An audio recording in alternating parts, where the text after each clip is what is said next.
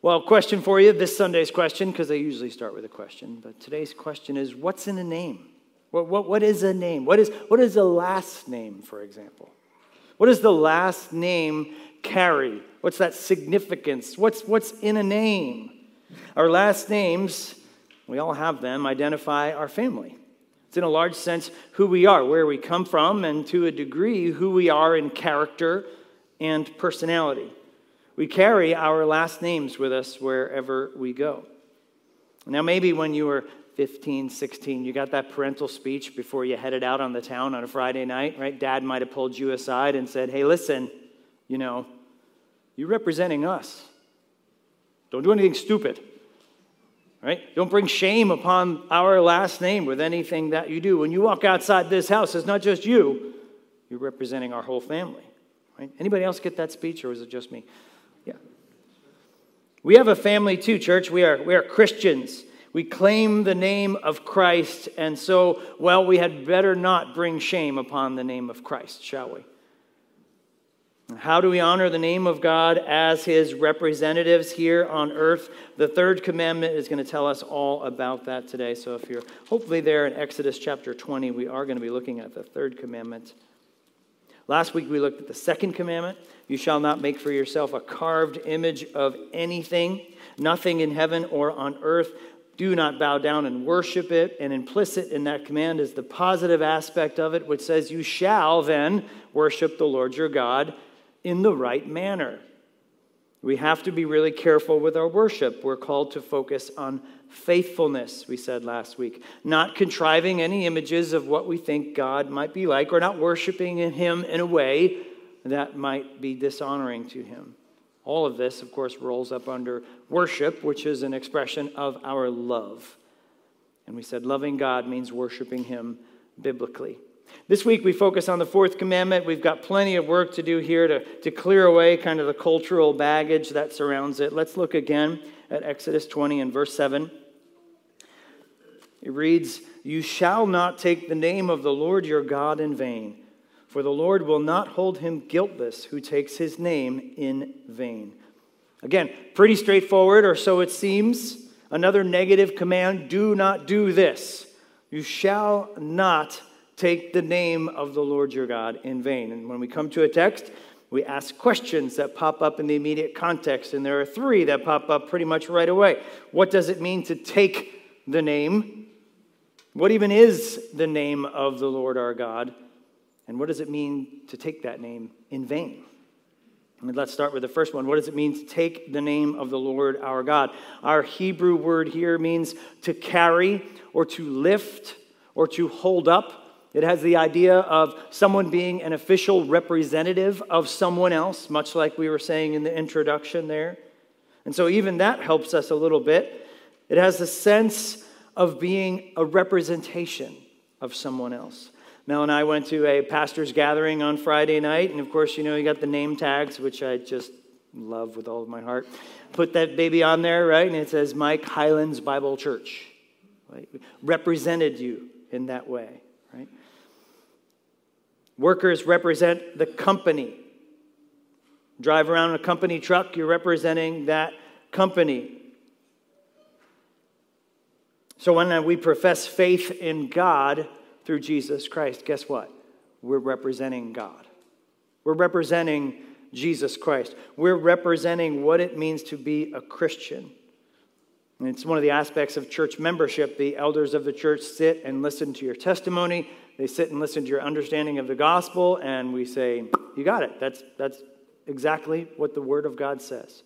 You are a verified, Bible believing, gospel believing Christian. And that's the, uh, the, the essence of membership. And now we represent Highlands where we go as members. When, when we become Christians, we sign up to love God. That's what we're signing up for. We sign up to love God with what? Everything we have all of our heart, soul, mind, and strength. That's what we're doing. And we literally carry the name of God everywhere we go, in everything we do, and everything that we say. We reflect what a Christian is supposed to look like. So, what happens when that doesn't happen? What happens when we don't represent God well? What happens when our, our words and our actions don't line up with our profession of faith? What happens when we are not good and faithful representatives of the Lord Jesus Christ, but rather we are bad and sinful representatives of God? It's the essence of hypocrisy. And not only that, we violate the third commandment. We are carrying the name of the Lord our God in vain. That brings us to the second question What's the big deal? I mean, what is even the name of the Lord our God? We've kind of already answered that, or, or the, the Lord has in his word in verse 2. He says, I am the Lord your God who brought you out of the land of Egypt, out of the house of slavery. Lord in all caps anywhere in the Old Testament means that it's his official name. It means it's the name Yahweh. And is much more than just a name, it reflects his whole person and character. Remember, I've been saying that God's law reflects God's character, so also God's name reflects God's character. Yahweh is his special covenant name that he has for his people Israel. It means he is the faithful one. It means he is the steadfast one, the loyal one. It's his character. It means he cannot possibly be anything else other than faithful and loyal and steadfast. Why? Because he's the very definition of those terms. Anything, when we think about faithfulness or loyalty or things like that, we have to compare it to something. God doesn't have anything to compare it to because he is those things. He is faithfulness and loyal. So, this is who he is, he says. The name of God was so holy and revered by his people, they were not allowed to write it out. They were not allowed to write out the whole name. They had to abbreviate it with the, the four letters YHWH. One author in a book I read this week mentioned only the high priest could speak the name, and then only one day a year, the Day of Atonement. And Philip Ryken says literally, God's name means I am or who I am, or I will be who I will be. It speaks of God's self existence, his self sufficiency, his supreme sovereignty. The, the name I am, and he tells that to Moses when, when he sees him at the burning bush. He says, Tell them, who should I say is sending me to free the slaves? He says, Tell them I am is sending you. Okay, that doesn't make much sense. I am. I was, I am, and I will be. I, I don't have time I don't have any, any place where I am not. I am all. Later on uh, in Exodus, God expresses his character a little more fully. In Exodus 34, verses 6 and 7, God says this The Lord passed before Moses, him, and proclaimed, The Lord, the God, uh, I'm sorry, the Lord, the Lord, a God merciful and gracious slow to anger and abounding in steadfast love and faithfulness, keeping steadfast love for thousands, forgiving iniquity and transgression and sin, but one who will by no means clear the guilty, visiting the iniquity of the fathers on the children and the children's children to the third and fourth generation. Did you see both sides of that? God is forever loving and faithful and steadfast and good and forgiving and kind, but by no means can he clear the guilty. He is just. He's the very definition of just and justice. And so, if we carry or lift or take the name of God in a way that is contrary to any and all of that, guess what? You're doing that in vain. That's the third question. What does it mean to be doing something in vain? It means to be doing something worthlessly. Anybody ever work at a vain task like shoveling sand or something? It's like this is never going to end. It's pointless. It's empty, it's worthless, it's inconsequential, it's trivial. It is an abuse of the name of God. And, church, how often do we casually throw around the name of God or Jesus or things in and around God? How often do our lives not match who we say that we are as Christians? Do you get the idea? The name of God in all things, whether it's spoken, whether it's written, whether it's lived out, must be done to the highest regard, the highest reverence, the highest esteem, and to do so in such a way that accurately reflects who he is. In other words, to carry the name of the Lord is to misuse the name of the Lord, which is why, if you have a CSB this morning, in verse 7, it says, You shall not misuse the name of the Lord your God, because the Lord will not leave anyone unpunished who misuses his name. Note that it is not, we're not banned, prohibited from using the name of the Lord. We just have to use it in a way that is correct, in a way that honors Him and reveres Him as much as possible. It's been my attempt to get our arms around these massive topics week by week here by thinking about the commandments in a couple buckets, right? First bucket is explanation. What is forbidden? What is commanded? And second, application. Okay, so how do we apply this in 2023 America? How do we then obey this and how do we end up violating this? So, the first bucket, what is forbidden? Well, we said that already. The third commandment forbids speaking or representing the name of God in a manner that is inconsistent with his character. The Westminster Shorter Catechism, question 54, says, What is required of the third commandment? Answer The third commandment requireth the holy and reverent use of God's names, his titles, his attributes, his ordinances, and his works. Anything that is in and around the name of God must be done so in a holy and reverent way. So that's what is forbidden. In order, we, when we do that, when we violate that, that is what is forbidden. And as we've been seeing all along, the commandments have two sides. They have a negative side and a positive side. Every command, I hope you notice that, right? They have two sides a negative, what is forbidden, and then what is inferred, what is directly implied, I guess is a better word, is the positive command. What should we be doing? I teach eighth grade at uh, eighth grade Bible at Sussex Christian, which is very near and dear to my heart. And so I have some rules, rules, rules, rules. You get that? And I put them on the board. It's of some debate, which are the actual rules. They're kind of changing every now and then based upon circumstances, right? But, but one of them is no running. There's no running down the hall to get, we have a couch. There's no running down the hall to get to the couch. So, what's the, that's the negative command, but what's the positive command there? I want you to walk. I don't want you to crawl. I don't want you to crab walk. I don't want you to walk on your knees or your hands. I want you to walk like an upright human being just walk normally to the couch, right? But I don't say that. I say the negative command, and it's inferred, it's implied. That's what the positive command. Same thing is what's, what's happening here with the, the um, commandments, right? Parents, you give a child lunch. You tell them to stop feeding the dog their lunch, right? What is inferred in that? Well, you should be eating your lunch, right? Don't feed the dog, you eat it. And so it's the same thing. First commandment, negative side, do not worship any other gods. Positive side, worship the one true God. Second commandment, negative side, don't make any carved images or idols. Positive side, make sure you worship God in the right manner. Third commandment, do not misuse the name of, your Lord, of the Lord your God. Positive side, treat all things related to God as holy and reverent. Thomas Watson writes This commandment has two parts.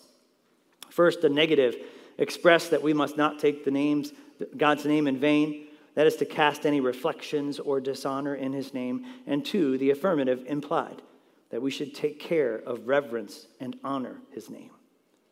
This has everything to do with our attitude when we approach God, when we approach the things of God, when we approach God's word, when we approach worship. First commandment was about the object of our worship. The second commandment was about the manner of our worship. This commandment is about the attitude of our worship. How do we express worship to God in an appropriate way? And there's a word that's kind of fallen out of disuse these days, and that word is sacred. It means holy, it means set apart, it means hallowed, it means consecrated, it means special. It's a great word when talking about this. And so maybe I can say this first point like this We are commanded to keep the name of God sacred in all things. We're commanded to keep the name of God sacred in all things. And Ron read as our call to worship this morning from Psalm 29, and it's worth repeating. Ascribe to the Lord, O heavenly beings. Ascribe to the Lord glory and strength. Watch this. Ascribe to the Lord the glory. What? Do his name. Worship the Lord in the splendor of holiness. Why do we worship the Lord? Because worship is due him, because he's worthy of it. He's the only one worthy of worship. The Psalms are all about the attitude of worship and keeping the name of God sacred in all things. We see that attitude as we've been going through Psalm 119 in the mornings, right? The idea of holding God's word in holiness and, and reverence. How important is this to God? He adds a warning, just like he did in the second commandment. The back half of verse 7, he says, For the Lord will not hold him guiltless who takes his name in vain. How serious is God about this? He's very serious about this. To not hold guiltless, guiltless means what? He's going to hold them guilty who misuse the name of the Lord their God. And so if someone is, is misusing, refusing to bow the knee, not recognizing who God is, they are guilty. One commentator in the Heidelberg Catechism said there is no sin that's greater or more provoking to God than the profaning of his name. And therefore, he has commanded that this sin be punished with death. Yes, God is that serious. Why? Because you're not just profaning his name, you're profaning who he is, you're profaning his character.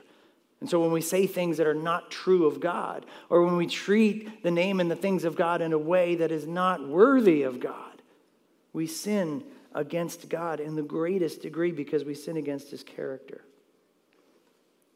I've been reading, like many of you, uh, through the Old Testament as we do our chrono read, right? Stay with it, people. Hang in there. Keep going. But the idea of Moses going to Pharaoh and saying, Let my people go, God says, Let my people go. What does Pharaoh say? What? He says, No. Exactly, Lily. Thank you. He says, No. He says, Who is this God? Who is Yahweh? And why should I listen to him? Right? No respect, no, no, no understanding of who is telling him this.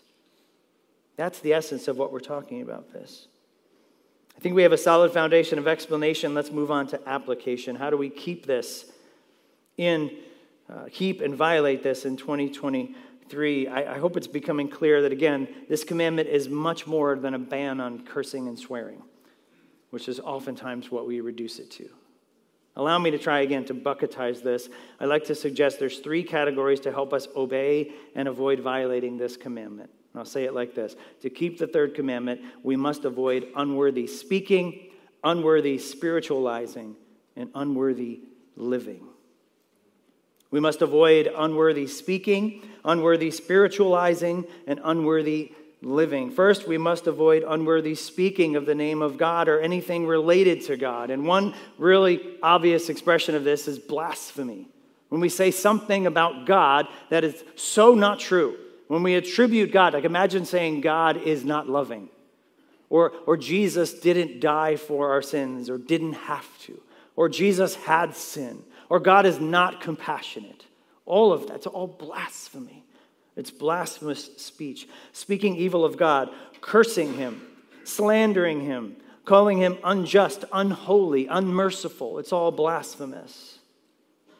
Additionally, as many of us tend to think in the third commandment, it means we should avoid speaking the name of God with any form of cursing whatsoever. And, and our modern day cussing, right, is a little bit different than it was back then. Back then, in, in this Hebrew culture, you were literally calling down a curse on someone, right? I don't think we do that when we stub our toe or step on a Lego in the middle of the night, although maybe sometimes, right? It's not exactly the same thing. But if we're going to throw around the name of God or anything about the name of God in anger or anything else like this, we are going to violate this commandment. This could include references to cursing, God damn something, or oh my God, or exclaiming Jesus Christ when something goes wrong. That's all violations of the third commandment. Even when we bring the word holy, fill in the blank. And I love to fill in the blank, not with cuss words, okay? But with whatever. Holy macaroni, holy Moses, whatever you want to say, right? I've been convicted, and now I'm passing that on to you. That's belittling the holiness of God. The very nature of holiness is something that's set apart. You don't use that word for anything else except what is actually holy. And I said it with Mel the other night as we stepped out of our car and it was negative 14 degrees outside. And I said, Holy cow, it's cold out here, right? That's a violation. And we think about it. We're like, Really? Okay, but again, what's the risk? That we're going to keep the name of God and all his things too highly? Why wouldn't we set apart things like that for God? This gets real practical real fast. It could include using the name of God in a vain oath to add weight to something. When you're trying to prove a point and maybe say, I swear to God, or so help me God. Those are all violations of the third commandment. It would begin, it would also include joking around and using the name of God in jest. How many times do we flippantly throw around the name of God? Again, myself included. How many times just do we pray for dinner and not even think about what we're doing? Go into autopilot. I saw a church sign this week that said, Become an organ donor, give your heart to Jesus. And I thought, hmm, I know, I know what you're going for there. But you throw the name of Jesus in with a joke to put on your sign. We're not holding it reverently. It includes irreverent words in worship and biblical song lyrics and, and service elements that don't represent the truth of who God is. But, church, of course, it's not just in our worship, it's in our lives. How many times do we flippantly throw around the name of God or Jesus, maybe by joking around or even cursing? And each time we do, we break the third commandment. How hard is this? This is really hard. Let's face it, this is really hard because anyone who has mastery over their tongues, yeah, James talks about that a lot. James chapter 3, starting in verse 6 says the tongue is a fire, a world of unrighteousness. The tongue is set among our members, staining the whole body, setting on fire the entire course of life, and set on fire by hell. For every kind of beast and bird, of reptile and of sea creature can be tamed and has been tamed by mankind, but no human being can, being can tame the tongue. It is a restless evil, full of deadly poison. With it we bless our Lord and Father, and with it we curse people who are made in the likeness of God. From the same mouth come blessing and cursing. My brothers, these things ought not be so. Does a spring pour forth from the same opening both fresh and salt water? Can a fig tree, my brothers, bear olives, or a grapevine produce figs? Neither can a salt pond produce and yield fresh water. Get the idea?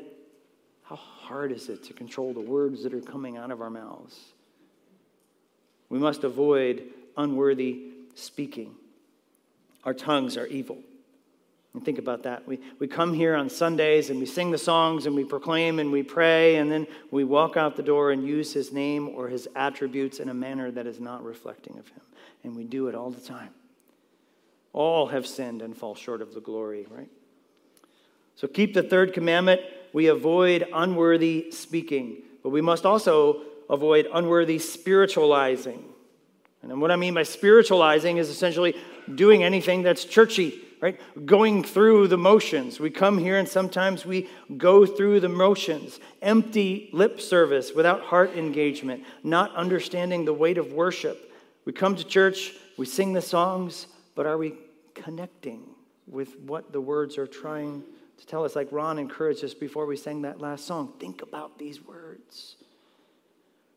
We listen to the sermon and we're daydreaming about what we're going to have for lunch. We take the Lord's Supper, maybe, and we don't properly regard it. Maybe we don't adequately honor the Lord's Day, which we're going to get to a lot next week. It means an irreverence towards God, an irreverence towards His church, a reverence of the worship of the saints. Do we cherish every opportunity to come together, whether it's on a Sunday morning or whether it's a small group or whether it's our families, and be before God? Do we cherish that? Do we look forward to that? It means flippant or overly casual prayers. When we aren't considering enough who it is that we're going before, and this church, this got me, because hopefully I pray a lot. But what's the very first thing that you say when you pray? Heavenly Father, or God, or Jesus. We invoke that name immediately when we go to prayer. And are we doing so in a manner that is worthy of who we are speaking to? That's some of the casualness, right, we can get into where it's just like, wow, I'm praying to the creator of the universe. Does that even register in my mind? We literally are taking God's name, but we under, do we understand who we are talking to? Our public prayers, are we just running on autopilot? Even our private prayers, are they rushed prayers? Are we trying to be overly fancy? How many times do we say we're going to pray for someone and don't pray for someone? It's why we try and format our prayer meetings in a very, very specific way, like tonight at 6 o'clock upstairs in the office. Shameless plug, right? We try and format those in a very specific way so we just don't run in the door, sit down, and say, God, do these 18 things for us. We quiet our hearts before the Lord. We go to His Word in Scripture and in song. We, we think about who He is in adoration. We think about who we are as sinners in confession. And we think about thanksgiving, giving thanks for what He's done for us. And then we go to supplication. It's not perfect, it's not saying it's the right way, but it, it's a way that we try and get our arms around what we're doing and honoring the name of the Lord. That's intentional the way we do that. Every prayer should be a sacred understanding of talking to God by invoking his name. And how else do we take the name of the Lord in vain through unworthy spiritualizing? By attaching God's name to what is false. We see this in false prophecies. All the YouTube prophets speaking things in the name of God that can have little or nothing to do with the truth of God's word. In the Old Testament civil law, false prophets were stoned to death. I'm not saying we should do that. I'm just saying there's a reason why that is true. Why? Because somebody's saying something in the name of God, thus says the Lord. And if that doesn't come true, what does that mean? God's a liar? No, that doesn't mean that at all. It means that that was a false prophet. So, false prophecies, we do this through false teaching. When we teach doctrine that is unbiblical, we take the name of the Lord in vain. We do this through false allegiances. We take God's name in vain when we attach God to something maybe that is important to us. Much like we talked about last week, we like to think of God as blank. Is that how the Bible represents how God is? Or maybe when we baptize our plans and say, God told me to do this. Did he? Maybe he did. But I'd be real careful about saying the name of God and saying that God or God told me to tell you to, to do something. We have to be very careful with that. We're invoking his name. When we baptize something that is God's will, that is clearly not God's will, we take his name in vain. And so we keep the third commandment by avoiding unworthy speaking, unworthy spiritualizing, but lastly, and maybe most convicting, unworthy living. It means to claim the name of God and not live like it. It's all forms of hypocrisy, and we all do it to a degree. That's the essence of growth and grace, right? We're all hypocrites, and every time we sin, we are a hypocrite. When we say that we are, we've bowed the knee to God, and yet the real God in our lives at that moment is who? Us. We took over. We carry the name of the Lord God in vain. Paul talks about this in Romans chapter 2 in very strong words about the witness to unbelievers. Romans 2, he says, You then who teach others, do you not teach yourself? While you preach against stealing, do you steal? You who say that one must not commit adultery, do you commit adultery? Look, he's making his way through what? God's moral law here, right? You who abhor idols, do you rob temples? You who boast in the law dishonor God by breaking the law, for it is written, The name of God is blasphemed among Gentiles because of you. Church, we have all had those moments where we just hang our heads and say, that was not a good representation of who I am in Christ. Whatever it was, whether we blew our tops, whether we cussed somebody out, whether something happened, we all have those moments where we're like, that was not a good, that's taking the name of the Lord in vain because that's who we are. We're, we're saying we're Christian, we're saying we represent Christ, and then, as one person said, denying him by our actions. We fall into any form of hypocrisy. We carry the name of the Lord our God in vain. But also, anytime we are harboring unrepentant sin in our lives, we claim to be okay with God, yet we have lingering sin. An unrepentant sin is just that one that you don't repent of, one that lives in your life rent free, that you keep around like a pet, that you keep doing and you don't deal with. An unrepentant sin is one that you've made peace with. We also do this in an unworthy way, of course, with the ordinances and baptism and communion. They apply to all three of these categories. I was trying to find a way to fit in the ordinances, and I just put them here because they apply to all of them. They apply to unworthy speaking, uh, unworthy, what was the second one already? Unworthy spiritualizing, and unworthy living. Right? They apply to all of them. I read from a different part of 1 Corinthians this morning, right? That was a scary part of 1 Corinthians when we're coming to the table where he says, Whoever eats the bread or drinks the cup of the Lord, see, it's his cup, it's his table, it's his name, in an unworthy manner will be guilty concerning the body and blood of the Lord Jesus Christ. So we need to examine ourselves before we do that. Are we coming to the table in an unworthy manner and thus carrying the name of the Lord God in vain?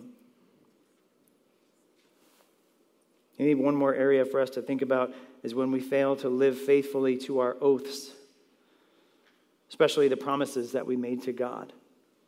When we became Christians, again, we named the name of Christ over our lives and said, He is our Lord and Savior. That is a promise to love Him every day with all our heart, soul, mind, and strength. Are we honoring that promise? When we're baptized as adults, what did we do? We stood before the whole church and we said, Guess what, church? I'm a Christian. I understand the gospel. I know I'm a sinner. I want to live like one. Will you help me do that? Are we faithful to that promise that we made before God and our church to be a faithful Christian? In our marriage vows, when we stood before God, our family, and friends, and promised in the name of God to love our spouse above all others and be faithful to them, are we honoring that promise that we made before God? Or are we carrying his name in vain? In our membership covenants, when we again go before the elders of Highlands and we sit and we give our testimony and we promise to honor God as a member of Highlands, are we honoring those membership promises? Unworthy living means not honoring the promises that you have made to God in His name. It's carrying the name of the Lord in vain. Are we understanding the depth of carrying the name of the Lord God with our whole lives? If so, we need to avoid unworthy speaking, unworthy spiritualizing, and unworthy living. And where does this all come together? And I hope that you, as I've been pointing to every week, the first four commandments come down to loving God. This is all why do we do this? Why would we not carry the name of the Lord in vain? Because we love Him. We want to honor Him. The first commandment, we said loving God means worshiping Him exclusively and primarily. The second commandment, we said loving God means worshiping Him biblically. This week, again, we focus on the attitude of worship. How highly do we hold the name of God? And this week, I'll say this loving God means honoring his name appropriately. Loving God means honoring his name appropriately. Ask yourselves, and I'm asking myself this how sacred do we hold the name of God? How sacred do we hold? As our brothers before us wrote, God's names, ordinances, his attributes, his works. It's like anything that has to do with God. If you're a Christian, you ought to snap to attention and zoom in with what's happening. We're talking about God. I heard the name God. We want to be focused on that intensely. Do we do this at all times? The answer for all of us is a resounding no.